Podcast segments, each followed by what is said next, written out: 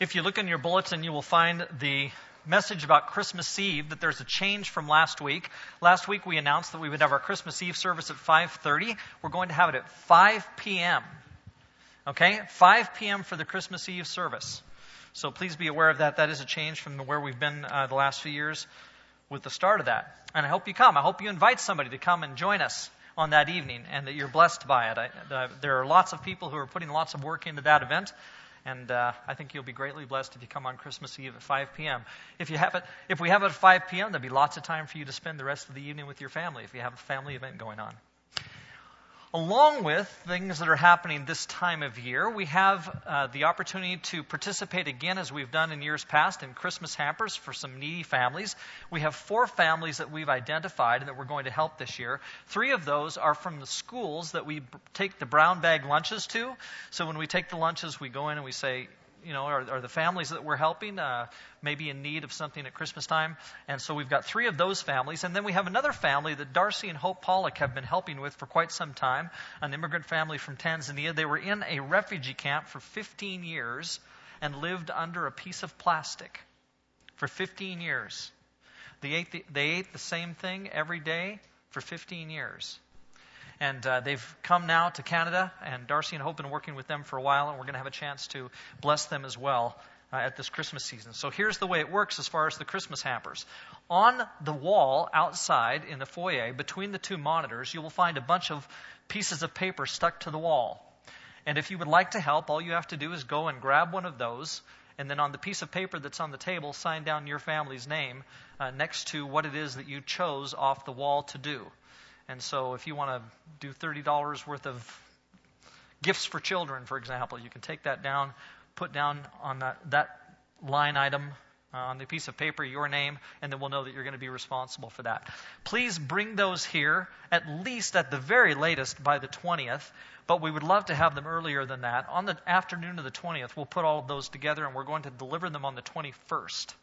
So please make sure they're here in time for us for sure to sort them out on the 20th, and then we'll deliver all of those Christmas hampers uh, on the 21st.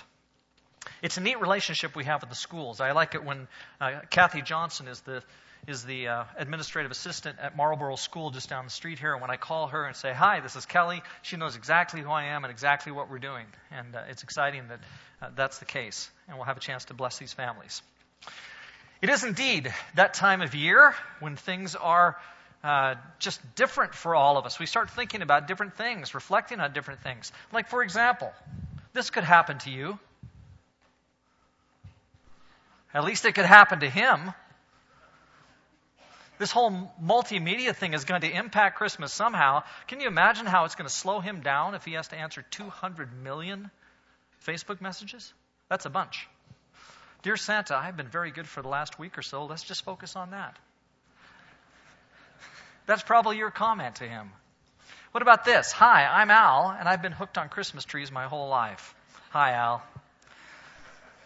Those of you who have those difficulties, those addictive personalities, well, join the club. There's a few others out there. Ow, my aching back. I'm telling you, I'm getting too old for this job. You'd think he was pulling the sleigh. Reindeers, reindeer have an attitude sometimes, I think. And then finally, this one. Why are Dasher and Dancer always taking coffee breaks? They're my Starbucks. huh? Huh? That was a Kelly joke, okay? I didn't draw that one up, but I could have, okay? okay, well, it is that time of season. Things are different for us. We'll see how things go. We'll hope that he just focuses on your last week or so. I want you to look ahead with me for a moment to, uh, oh, 31 years into the future to about 2046 or so. In 2046, we will celebrate the 140th anniversary of our church family. I will at that point be 88 years old. I'm guessing I'm not going to be preaching every Sunday when I'm 88. I might be alive. I'm hoping that I'll still be alive. We'll have to see. Well, there is some cohesiveness to our story of 140 years or so in our church from 1906 to 2046. And it's interesting. Just think about this for a moment. Dave Bailey's sitting here. David's grandfather, in 1906 or so, along with a few others, started this church. I'm guessing that your father was probably a little boy then or something. Was he born by 1906? No? Okay. But very soon after, okay? Within a little, a little while, his dad was born.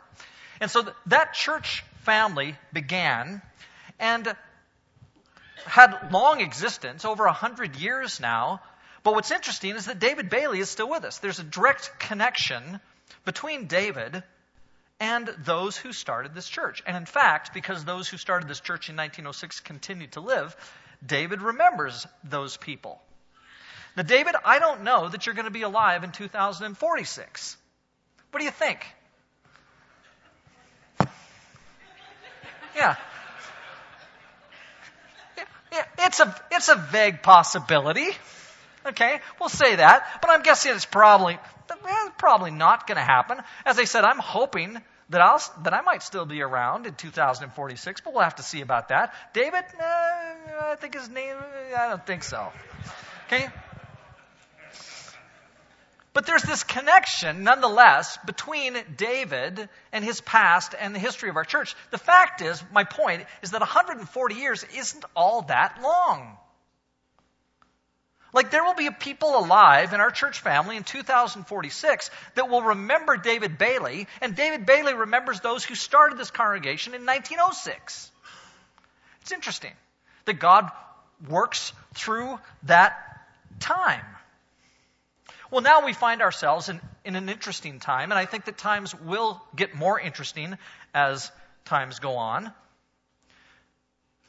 It would be interesting to think that things will be better in 2046, but I'm not absolutely convinced.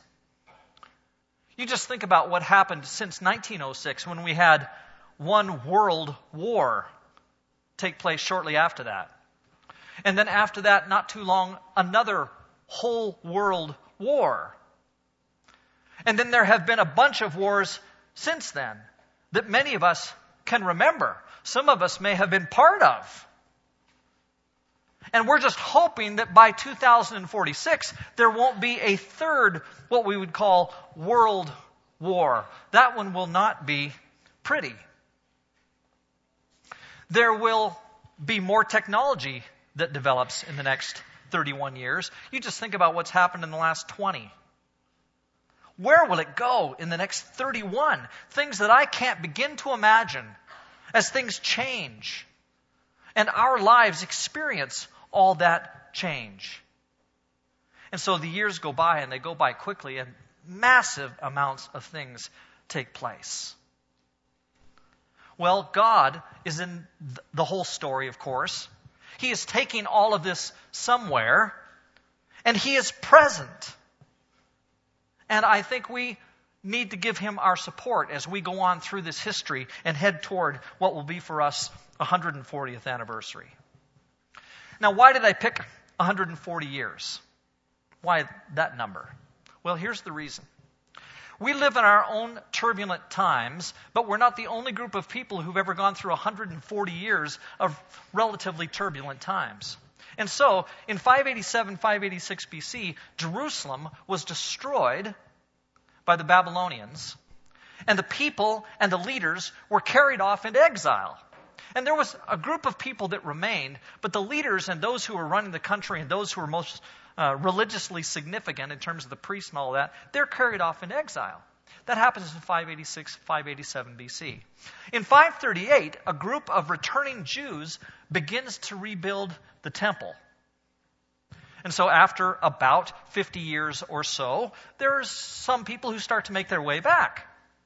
And we would say that in the midst of that kind of story, that God is part of the story, that He's doing something with them. Then at about 516 BC, the temple is finished. It's completed. It's interesting that the people made sure that the temple gets rebuilt, the focus on worshiping God gets rebuilt before really they build anything else. And then it's about 445 or so BC when Nehemiah returns and started rebuilding the broken city and the nation. And so he specifically is in charge of rebuilding the walls, and he starts to do that. Well, what's interesting to me right now, this morning, is that the whole thing actually takes 140 years. Like you'll remember why the Jews went into exile to begin with. They go into exile because of their sinfulness. They're not really being what God wants them to be.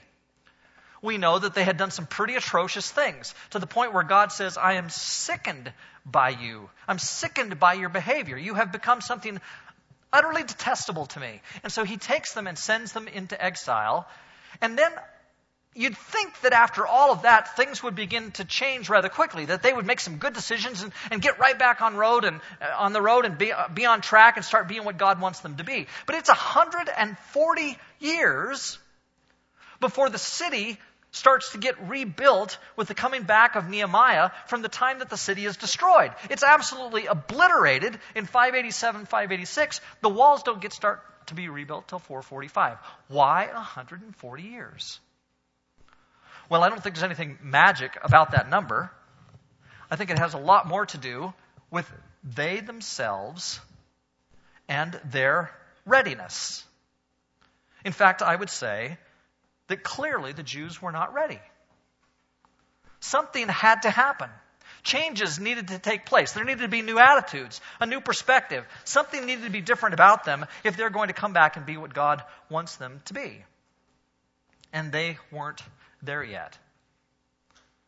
Hence, the story of Nehemiah. So I want you to turn in your Bibles to Nehemiah, if you would. In the Pew Bibles, it's on page 342. Okay, the book of Nehemiah, page 342, or in your own Bible, of course, on your own page, whatever that might be. And then, while you're turning there, you can watch this. Trev? Okay, there we go. I've been feeling. Are you guys cousins? Oh, that's awesome. We gotta go in prayer. What are we gonna do? Put everything down. We're going to put God right in front of us, okay? Father in heaven, we thank you for our day. We thank you for your son and the sacrifice that you made for you. Please open our hearts today. So the joy of the Lord is your strength. All right. Do you guys remember a little bit about Nehemiah? We went to Jerusalem to build the wall so everybody would be safe. Yes. Yes.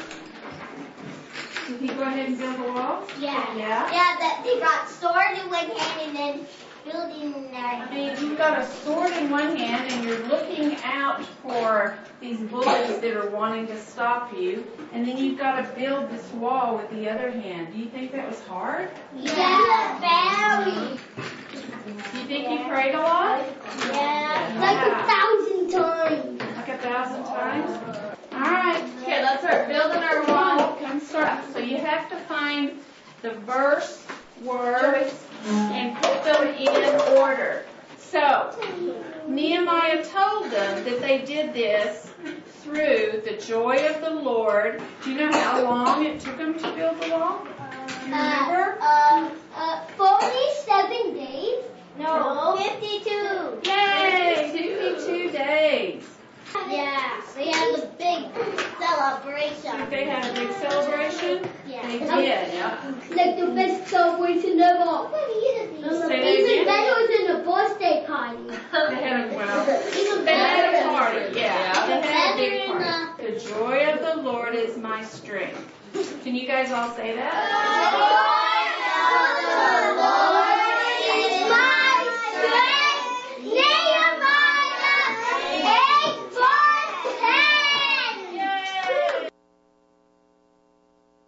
Nick?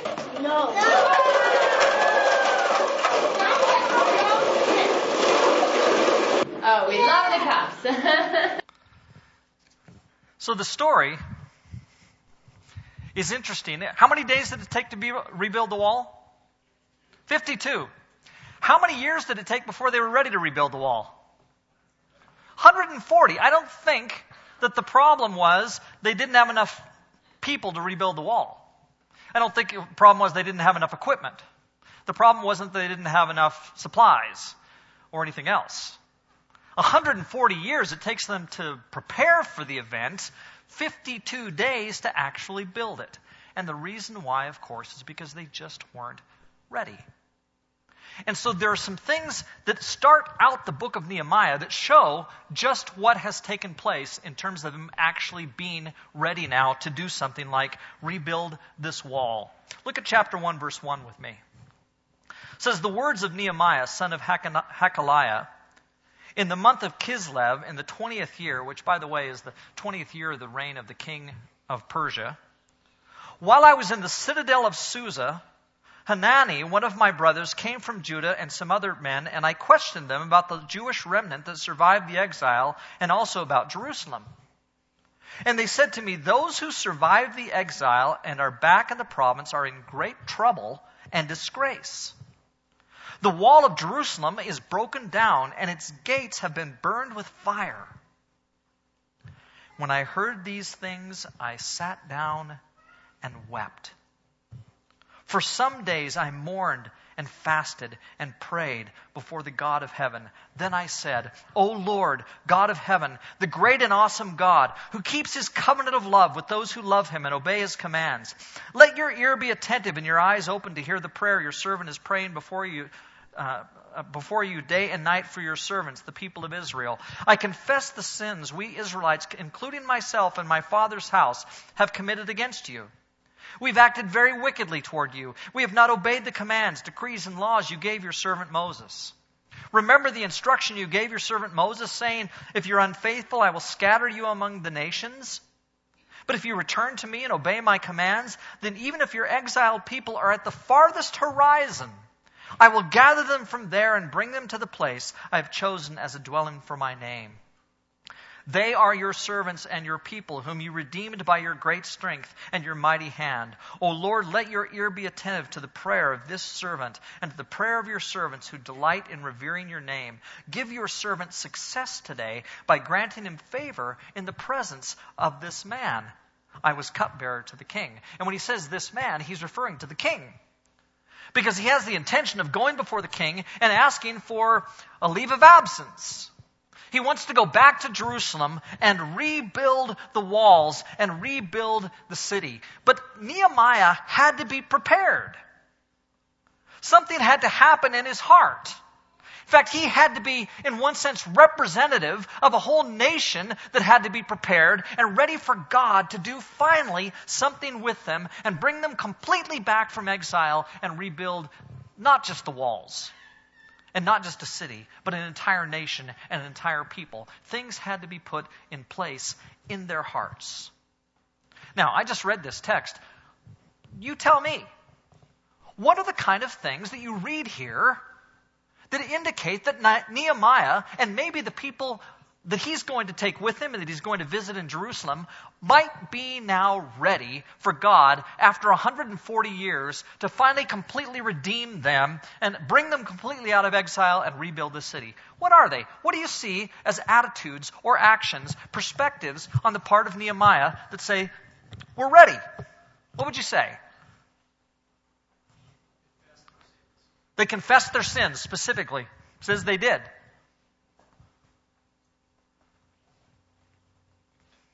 There's repentance. Repentance is specifically mentioned as something that we repent of our sins.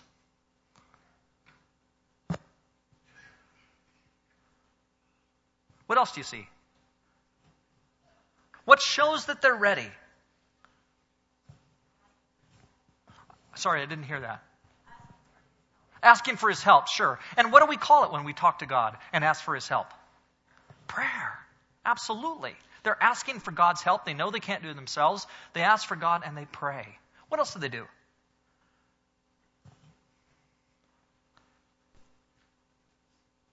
Fasting. There's fasting that goes on. So they're prayerful, they're fasting, they're confessing, asking God for help, repenting. And then what is Nehemiah going to do when all of this, like he mentions this prayer, and then at the end he says, And God be with me as I go before this man. What's he got on his mind? What's he going to do? What's that? Yeah, absolutely, he's going to do what God wants him to do.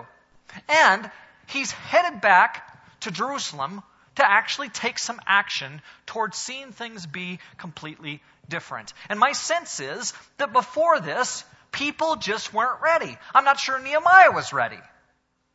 But there comes a point in the history of God's people here after 140 years when Nehemiah himself is saying, This is enough. How do we know that his heart was broken? He wept. It says that Nehemiah wept when he hears what's going on in the city of Jerusalem, that the walls are still down, that the city is not what it's supposed to be. And so this morning I'm going to lay some foundation stones for the building of this wall. And I, I think this tells us the kinds of things that God wants in his people as he prepares to do something among them. And the first we just saw tragedy related to God's place in the world and in this case specifically with his people, should be met with prayer, fasting, confession, repentance, and action. And notice that action is last. You know, sometimes in, in the church we, we think, well, you know, we've got difficulties, we need to get things to be different, and so let's act. And all the while, I think God is thinking, no, don't act. Pray. Don't act, confess. Don't act, repent. I want your hearts to be different before any action takes place whatsoever. And so I was encouraged when we were at the elders and staff retreat a few weeks ago and we talked specifically about how we as a people need to be praying. And you're going to hear as the new year unfolds about some opportunities that we have to pray together and for God to bless us through those prayers. And so, before action takes place, we need to have our hearts maybe melted by God and to pray. We won't look at all the instances, by the way, in the book of Nehemiah this morning where every time he faces a circumstance that's difficult, he first prays. If someone comes and says, No, we're not going to let you build the walls, he prays. If the people start to rebel and say, We're kind of tired of this, he prays. If there's any kind of struggle whatsoever, Nehemiah finds himself on his knees praying before God. And when we face troubling times, and in fact, we are facing troubling times, we too need to find ourselves on our knees and allow God to put things in order. Acting first is foolish. Praying first, confessing first, fasting first, and then eventually acting as God blesses us is wise. Now I want you to turn to Nehemiah chapter 7. In Nehemiah chapter 7, you'll notice that verse 73, the very last verse of the chapter, it, it, almost looks like, and especially this is in the NIV, it almost looks like it's part of chapter 8. Right at the end of the chapter, you'll see these words as this fascinating circumstance takes place in the life of the community. It says, When the seventh month came, and the Israelites had settled in their towns, all the people assembled as one man in the square before the water gate. They told Ezra the scribe to bring out the book of the law of Moses, which the Lord had commanded for Israel. And this is interesting, by the way. They don't all have a book of the law of Moses. They're not all reading their Bibles every day. There's not a focus here on the part of the people on God's word. So on the first day of the seventh month, Ezra the priest brought the law before the assembly, which was made up of men and women and all who were able to understand. He read it aloud from daybreak till noon as he faced the square before the water gate in the presence of the men, women, and others who could understand. And all the people listened attentively to the book of the law. Ezra the scribe stood on a high wooden platform. You can just imagine this happening. He stands on a high wooden platform built for the occasion. Beside him on his right stood Mattithiah, Shema, Ananiah, Uriah, and several other people whose last names probably end in Ayah. Verse 5 Ezra opened the book. All the people could see him because he was standing above them. And as he opened it, the people all stood up. So he starts to read from Scripture, and all the people just stand up because he's going to read from the book of law.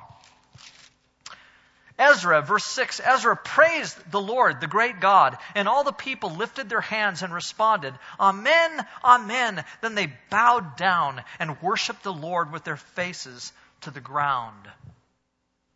The Levites, Jeshua, Bani, Sherebiah, Jamin, and several others, instructed the people in the law while the people were standing there. They read from the book of the law of God, making it clear and giving the meaning so that the people could understand what was being read. Then Nehemiah the governor, Ezra the priest and scribe, and the Levites who were instructing the people said to them all, This day is sacred to the Lord your God. Do not mourn or weep. For all the people had been weeping as they listened to the words of the law. Do you hear that? The people are all weeping as Ezra reads the law. Then Nehemiah said, Go and enjoy choice food and sweet drinks, and send some to those who have nothing prepared. This day is sacred to our God. And then watch this line Do not grieve, for the joy of the Lord is our strength. And I'm not sure they were ready for that. 139 years into their sojourn, but 140 years in, they're ready. And the Levites calmed all the people, saying, Be still, for this is a sacred day. Do not grieve. Then all the people went away to eat and to drink, to send portions of food, and to celebrate with great joy, because they now understood the words that had been made known to them. They had not even understood the law before, but now it's been made known to them, and they understand, and they begin to rejoice. And the point is, is that when a people has lived now in exile for so long and are now ready, one of the features that shows that they're ready is that they're ready to listen to the Word of God. And so the second point here, there must always be, but even more at times of distress, a return to God's Word and a response of obedience. And, and the fact is, church, that's what we constantly need. We face times right now which are difficult. They are not easy. I could give you a whole list of things that are challenges to our faith, challenges to our existence even as a church. And who knows what it's going to be like in 2046? And so we need to be a people who goes back and returns to God's Word and also has in ourselves a response of obedience. So I was encouraged in class this morning. Kevin Clark was talking about how, as we're moving into the new year, he's trying to start a group that's going to be reading through the Bible together. Maybe doing this online even together and talking about the things that they read together in reading the Bible. We need things like that. We need to focus on the Word.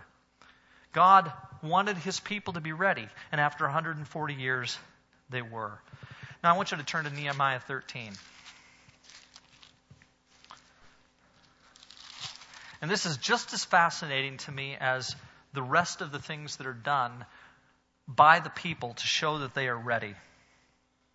I want you to look at verse 6. But while all this was going on, I was not in Jerusalem, for in the 32nd year of Artaxerxes, excuse me, king of Babylon, I had returned to the king. Sometime later, I asked his permission and came back to Jerusalem. So what happens is that Nehemiah is in the city, but he has to leave. So he leaves and goes to Persia for a while, and then he comes back. Here I learned, when he comes back, about the evil thing Eliashib had done in providing Tobiah a room in the courts of the house of God.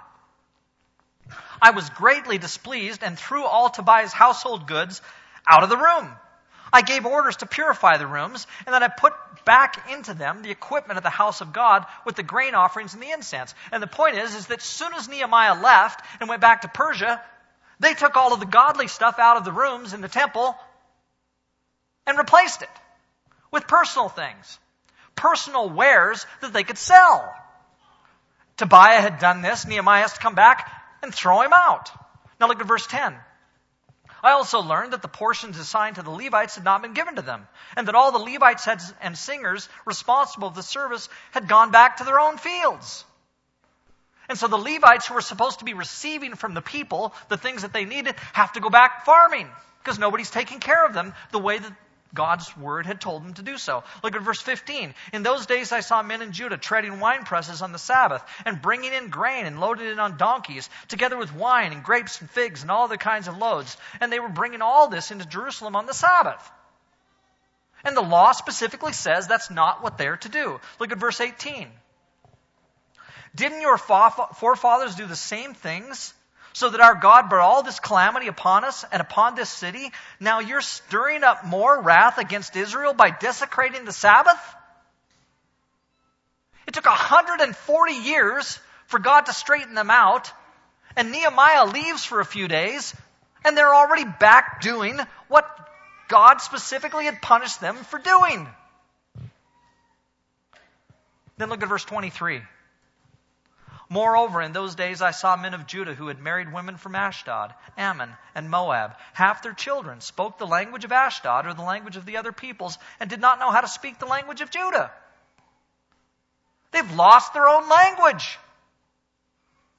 Their children aren't being brought up in the faith. And again, this happens after so long and so much of what has happened. And in just a short time, they're back going in the same direction again. And the point is simply this we can't rest. We just can't rest. If we think for a moment we've got it all together and everything's good, it's at that moment that we'll begin to do the very things that God has asked us not to do. And so there is a certain vigilance, a certain diligence that needs to be ours when it comes to faith. I don't know what things will be like in 2046. But I know what the possibilities are if God's people are not vigilant and aren't committed and aren't diligent about being faithful to Him. And so the things that we've talked about earlier confession and repentance and prayer and fasting and focus and acting in response to all those things that's where we've got to be. And I hope in your own life you are. Let me encourage you, by the way, like I've been kind of, you may have noticed as I've been doing this lately, saying to you, hey, on Sunday afternoon, read this. I just think it's so crucial we get into the Word of God. This afternoon, read if you have time. Make time. Read Ezra and Nehemiah. Read through 1st and 2nd Chronicles. Get a picture for what God was trying to do among his people at this point in their history.